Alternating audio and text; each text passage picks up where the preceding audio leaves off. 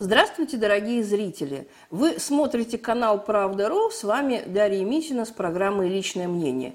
В программе «Личное мнение» мы обычно с вами анализируем самые яркие, самые знаковые, самые важные события недели. В прошедшие выходные сразу в нескольких странах прошли очень важные знаковые выборы.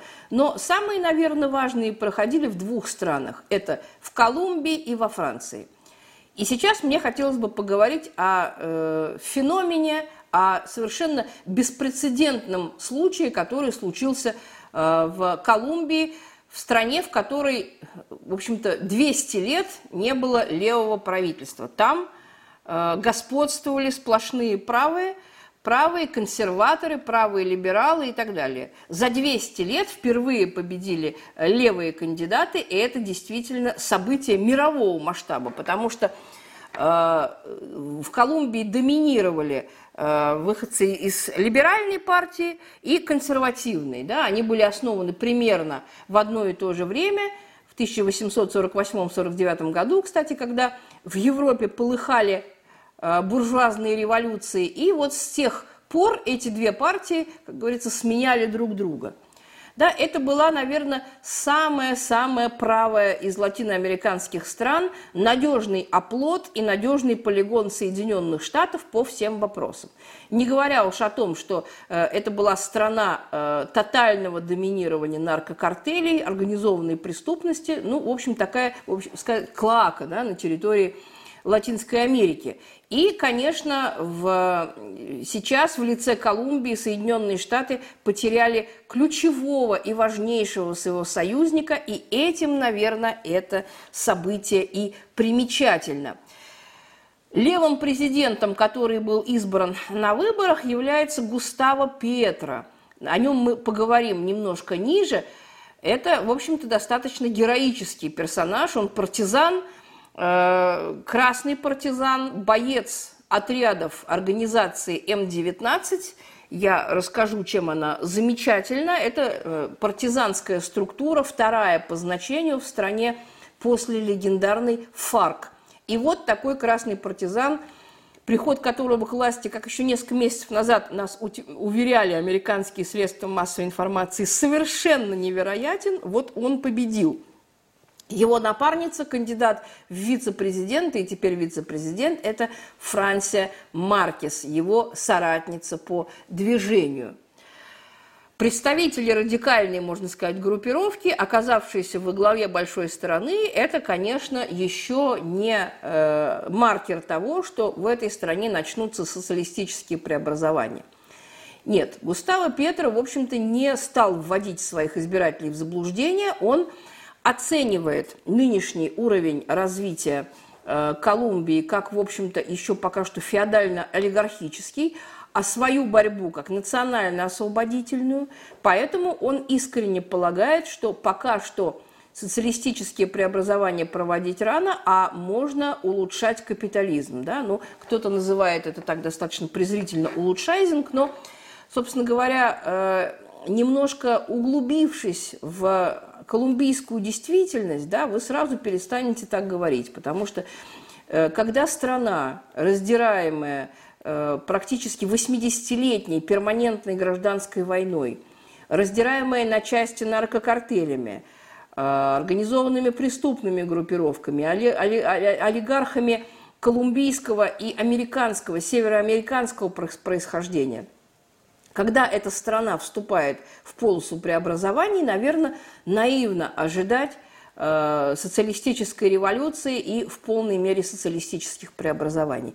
Но даже если э, Густаво Петро, находясь э, на посту э, президента Колумбии, реализует хотя бы десятую часть из своей обширной программы, это уже будет огромный прогресс и огромный шаг вперед по сравнению с тем, что, собственно, было.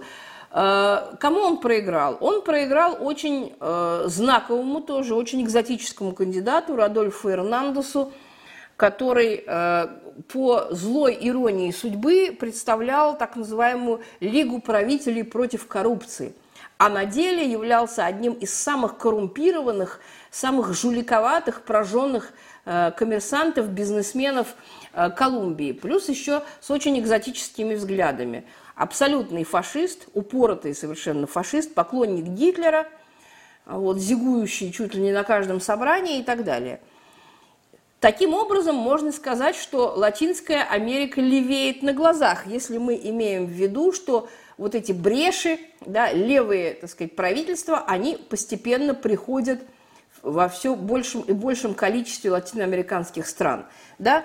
Президент Фернандес в Аргентине, президент э, Педро Кастилью в Перу, да, левый э, Педро Кастильо – Э, анархист, коммунист Габриэль Борич, победивший в конце минувшего года в Чили, э, Андрес Мануэль Лопес Обрадор, президент Мексики, и это, наверное, самый болезненный удар для Соединенных Штатов, удар просто в солнечное сплетение, потому что действительно Мексика – это вот что называется самое-самое мягкое подбрюшье, и та страна, Э, которая всегда для Соединенных Штатов на протяжении последних десятилетий была верным помощником и союзником, сейчас она оказывается в диаметрально противоположном враждебном лагере, лагере э, антиатлантистов, да, антиамериканский лагерь, и совершенно э, вы понимаете, что ни республиканская, ни демократическая администрация это спокойно э, перенести не может.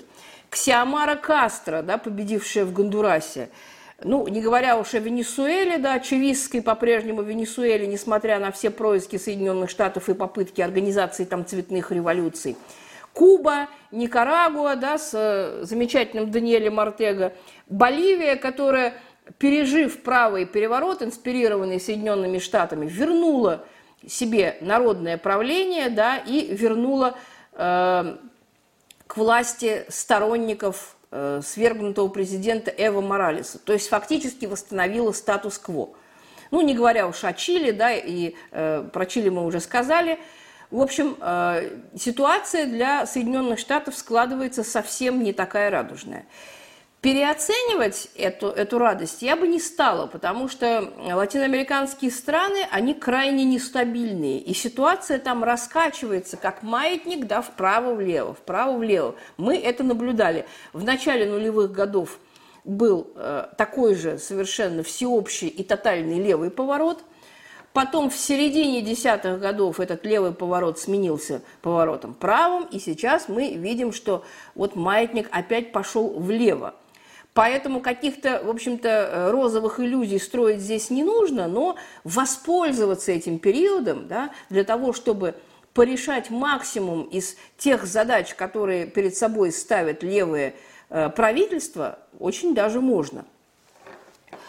Уходящий президент Колумбии Иван Дуке, да, на котором, в общем-то, клейма негде ставить, он, собственно говоря, его судьба понятна – за несколько дней до выборов он был э, арестован сроком на два дня. Сейчас ему продлили арест. Ну, дальше, я думаю, как бы все понятно. Объяснять не нужно. Это, так сказать, представитель партии бывшего президента Альвара Урибе, крайне правый, крайне реакционный, абсолютный враг партизанского движения и проводящий откровенно репрессивную, откровенно людоедскую Э, политику по отношению не только к партизанским отрядам, но и, в общем-то, к своему народу. Последнее время Колумбия это была арена борьбы, собственно говоря, наркокартелей и организованных бандитов, вдохновляемых репрессивным правительством да, против э, правозащитников, повстанцев, э, крестьянских лидеров, фермерских лидеров, вот, левых активистов и так далее – Э, война эта шла, как говорится, не, уже не в холодном, как говорится, формате, а вполне в горячем формате. Каждый день гибли люди. И за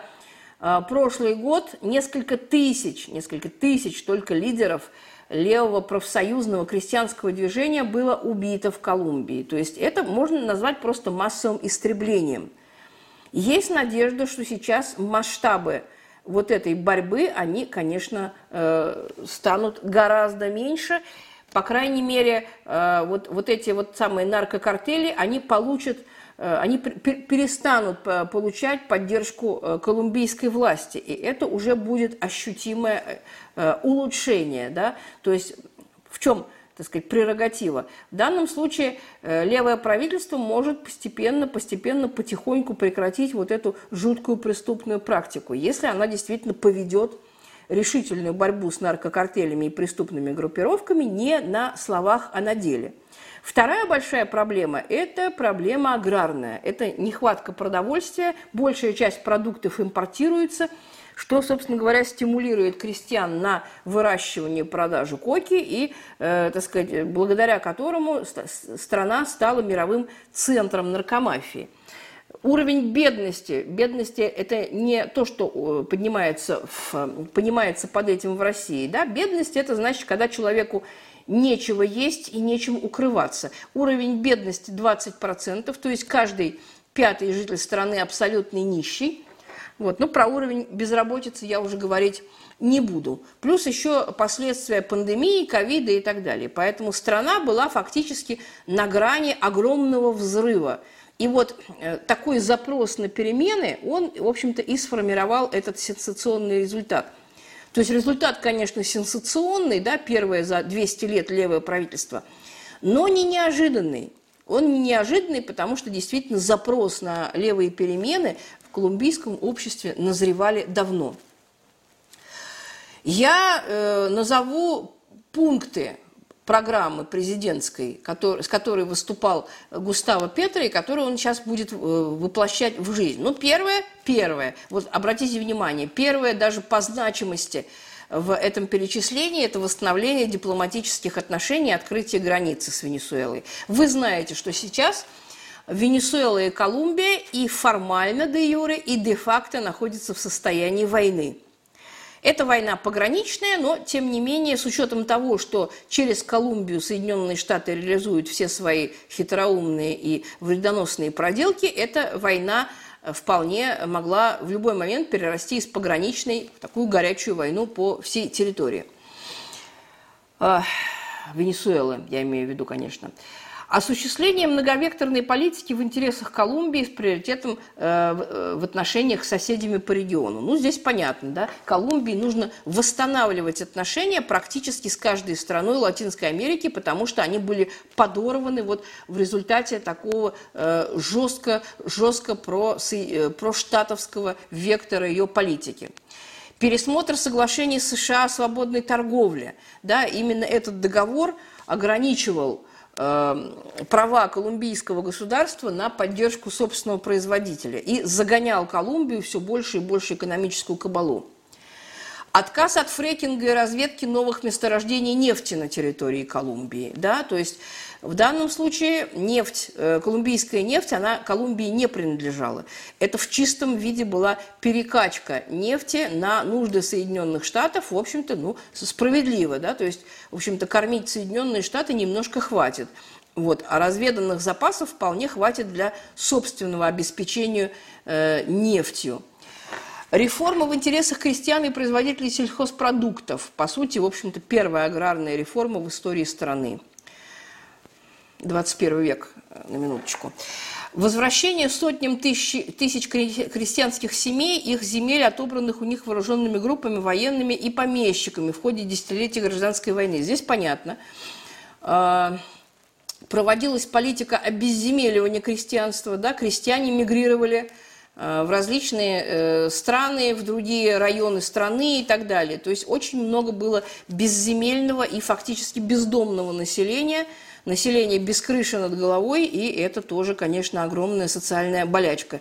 Введение налогов на дивиденды и налога на богатство самой богатой части населения с целью покрытия бюджетного дефицита. Как мы видим, э, Густаво Петро э, не идет очень далеко да, по пути национализации, допустим, да, пока что не объявлено, в отличие от венесуэльского да, варианта, о национализации хотя бы даже сырьевых компаний. То есть достаточно такие умеренные, надо сказать, реформы. Гражданские суды над военными, причастными к совершению преступлений против человечности и возмещению ущерба жертвам. Ну, это, как вы понимаете, да, общество этого жаждет. И, скорее всего, общество это получит.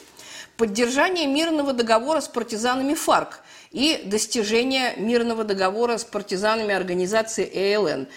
Это, как вы понимаете, большая проблема, потому что э, достигнутое соглашение предыдущего правительства, вот не Ивана Дуки, да, который сейчас уходит, а предыдущего правительства с партизанами ФАРК, оно было Иваном Дуки дезавуировано. То есть фактически объявлялась опять горячая война организации ФАРК. И, конечно, это сейчас подлежит радикальному пересмотру. Я думаю, что договор о перемирии будет заключен э, снова. Нынешняя навязанная э, США война с наркотиками, в кавычках, да, будет пересмотрена как полностью неэффективная. Будет прекращено использование армии глифосата против крестьянских хозяйств. Ну, как вы понимаете, это тоже очень важно для крестьянского населения, которое составляет большинство. Колумбия – это не очень урбанизированная страна. Будут расследованы факты убийств протестующих в ходе гражданских демонстраций 2020-2021 года. Это вот то, что, о, о чем я вам рассказывала. Да? То есть э, президент Густаво Петро это пообещал. То есть можно э, ожидать, что будут суды, трибуналы, будут расследования. Сейчас все эти расследования, они спускались на тормозах, не проводились, так что, как говорится, ждем. Э, людей таким образом не воскресишь, к сожалению, но, по крайней мере, хоть какое-то подобие справедливости должно восторжествовать. Теперь немножко о движении, к которому принадлежит, а, собственно, Густава Петра. Движение 19 апреля было сформировано таки 19 апреля, в честь которого оно получило свое название, в 1970 году. Вот, и стало второй партизанской силой, как я уже сказала, после э, славной и знаменитой ФАРК – сформировано это было движение после фальсификации результата президентских выборов. Ну, собственно говоря, ситуация для Колумбии не очень уникальная. Практически каждые президентские выборы во второй половине 20-го столетия были так или иначе фальсифицированы. Сразу это движение отметилось целым рядом э, своих э, ярких, очень ярких пропагандистских медийных акций, которые сейчас э, назвали бы таким очень тонким и бьющим, как говорится, э, точно в цель троллингом. Да? Такое, тогда слова троллинг еще не было, но тем не менее э, вот эти акции, они носят характер вот прямо действительно вот настоящего троллинга. В 1974 году повстанцами М-19 из э, колумбийской столицы Богаты была похищена шпага Симона Боливара, да, вот с таким вот э, символическим значением. Повстанцы обещали вернуть ее тогда, когда Колумбия будет полностью освобождена от буржуев, наркокартелей и, как говорится, бандитов, да, то есть взяли, как говорится, на временное хранение с обещанием со временем, так сказать, вернуть колумбийскому народу. Вот такая вот акция. В 1978 году была проведена операция под названием «Синий кит». Вот, не очень хорошо звучит с учетом российских реалий, но, э, ради бога, забудьте о них, потому что это 1978 год. Да? Я думаю, что это просто, как говорится, совпадение. Я не думаю, что наши бандюки российские, да, которые детей заманивают в социальные сети, я не думаю, что они изучали историю и имеют хоть какое-то представление о партизанской борьбе в Колумбии. Так вот, в ходе этой операции «Синий кит» был выкопан тайный туннель в 80 метров, и через него из одной из, одной из главных столичных казарм было вынесено 5000 автоматов – да, для вооружения, собственно говоря, партизанских отрядов. Вот, скоро э, все эти э, люди, которые рыли этот самый туннель, были арестованы, к сожалению. Они успели передать оружие, вот, то есть оружие сыграло свою позитивную, так сказать, полезную роль, но э, участники этой дерзкой э, пропагандистской акции были арестованы. И вот с целью их освобождения, с целью их освобождения – феврале 1980 года другая группа партизан М-19 захватила э, посольство Доминиканской республики. И в числе доминикан, э, вот этих доминиканских пленников, захваченных да, на месте, были э, посол Соединенных Штатов в Колумбии да, и папский нунций. То есть явно было какое-то мероприятие. Вот, и, э, собственно говоря, все участники мероприятия были взяты в плен – Переговоры по освобождению заложников длились 61 день. 61 день. В результате э, удалось договориться, пленников отпустили, да, отпустили нунция, отпустили посла, вот, и э, партизаны э, получили самолет, который они требовали от колумбийских властей, и вылетели благополучно на Кубу. То есть можно сказать, что, собственно говоря, акция удалась. А вот следующая акция – она, в общем-то, закончилась хуже. В 1981 году повстанцы захватили в Медельине большой транспортный самолет – Э, загрузили его оружием, посадили э, этот самый самолет в амазонскую сельву, переправили это оружие своим товарищам. Оружие э, переправили, но, к сожалению, сами были арестованы. Самолет посадили в середине реки, прямо посреди, можно сказать, речной глади, да, значит, удалось разгрузить эти все самые автоматы, да, и, собственно говоря, с этой, э, в этой части операция, можно сказать, удалась, но сами исполнители, к сожалению, были арестованы. В 1984 году возле деревушки Юрумалис э, департамента Каука происходил самый, самый долгий и самый продолжительный в современной колумбийской истории бой между группой 170 э, партизан движением 19 и 4000 солдат – которая закончилась поражением вот этой самой огромной армии э, колумбийских солдат. Партизанами командовал тогда легендарный Карлос Писара, который впоследствии стал популярнейшим кандидатом в президенты и стопроцентно был бы избран на президентский пост, если бы не был злодейски, предательски убит э, колумбийскими властями. Да, вот такой э, колумбийский герой, абсолютный просто герой – который э, останется навечно в памяти колумбийского народа.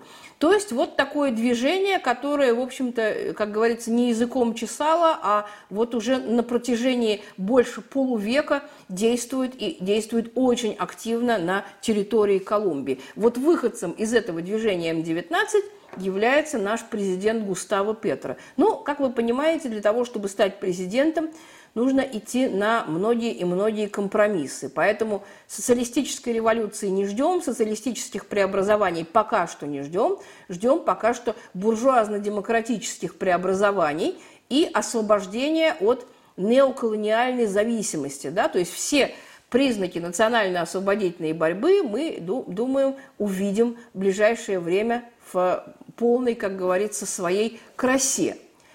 Так что поприветствуем нового президента Колумбии. Видимо, это самый болезненный удар для Соединенных Штатов, может быть, даже более болезненный, чем Аргентина, Чили и так далее, потому что это Колумбия, это форпост. Да? Америка потеряла самого надежного своего слугу, соратника, холопа, не знаю, назовите как угодно. Все, больше Колумбия не американский холоп. Вот на этой оптимистичной, веселой ноте, да, вот, продолжаем радоваться, мы прекрасно понимаем, что многого ждать не будем, но, тем не менее, э, то, что щелкнули по носу американцев, это всегда приятно. На этой оптимистической ноте позвольте с вами попрощаться. Не переключайтесь, встретимся на следующей неделе.